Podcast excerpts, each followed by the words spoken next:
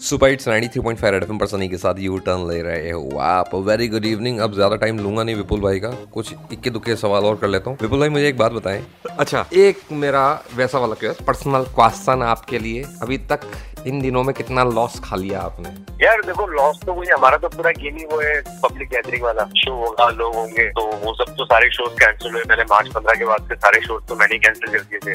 फिर तो लॉकडाउन ही आ गया। और अभी हम ये मान के चल रहे हैं कि आप जो मेरी रीडिंग एटलीस्ट मई मिड तक जाएगा। सौ दो सौ लोग की गैदरिंग क्योंकि एक मॉनिटरी फ़ायदा तभी होगा जब एटलीस्ट दो सौ लोग आए शो में डेढ़ सौ से दो सौ। पचास लोग के लिए शो करने में तो कॉस्ट भी रिकवर नहीं होता है। तो एज ए कमेडियन हमें पता है की ये मई तक तो एटलीस्ट जाएगा और टच उसका चीज़ें अच्छी हो जाए तो वो जो फाइनेंशियल लेते हैं वो हिट है लेकिन ठीक है मेरिट आदमी सेविंग्स बना के चलता है। हाँ। तो ऐसा वो इश्यू नहीं है मतलब मैनेज बट ये जो है जो है कि पब्लिक सेफ्टी ज़्यादा इंपॉर्टेंट है शोज़ तो बाद में ही हो जाएगी। मेरी बहुत ही अंडरस्टैंडिंग है कि जो आपका टिकट अप्रैल में खरीदने वाला था हम्म हम्म। वो अब टिकट आपका जून में खरीद लेगा। तो वो वो लॉस नहीं हुआ है वो आपका सिर्फ़ डिले हुआ है। हम्म, अच्छा एक पर्सनल और अंदर तक पर्सनल हो जाता हूँ मैं थोड़ा सा। कामरा साहब के लिए क्या कहना चाहेंगे आप? कामरा सही अच्छा कॉमेडियन है दोस्त है मेरा उसके अच्छे जोक्स है।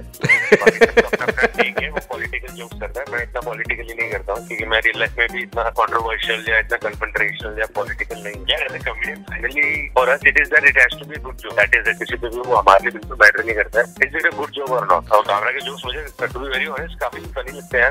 ओके अब एक लास्ट क्वेश्चन मैं करना चाह रहा हूँ। लास्ट ये है कि अपकमिंग एक आपको वालिया साहब के साथ तो मतलब आपको भी देख लिया आपके वालिया साहब को भी अंदरूनी आपकी आत्मा देख ली वालिया जी की। अब कब जल्द ही। आप नया कौन सा प्रोजेक्ट लेकर आने वाले हैं? यार नया अभी तो एटलीस्ट कुछ मटेरियलाइज नहीं हुआ है तो अभी फ़िलहाल जो मेरा फोकस है वो एक तो स्टैंड अप्स पे रहेगा। हम्म। कि अगले साल भी काफ़ी सारे स्टैंड अप वीडियो रिलीज़ करूँगा। और अभी लॉकडाउन में एक तो और ऐसे ब्रांड वाले वीडियो चाइना वाला निकाला था एक तो और कुछ कुछ सोच के डालूँगा। अभी तो यही है बाकी कहीं सच प्रॉपरली मटेरियलाइज तो नहीं है सीज़न थ्री के बारे में भी ऐसे कभी कुछ फाइनलाइज नहीं है प्लस अभी तक कुछ होल्ड पे होगा। तो अभी तो यही बस स्टैंड अप्स और ये इंस्टाग्राम पे डाल दिया वैसे ही रहेगा। ओके विपुल भाई थैंक्स अडॉन बहुत अच्छा लगा आपसे बात करके। और दुआ करता हूँ कि जो जो काम आपने आज तक नहीं करे वो सारे काम आप इन 21 दिनों में सीख जाओ।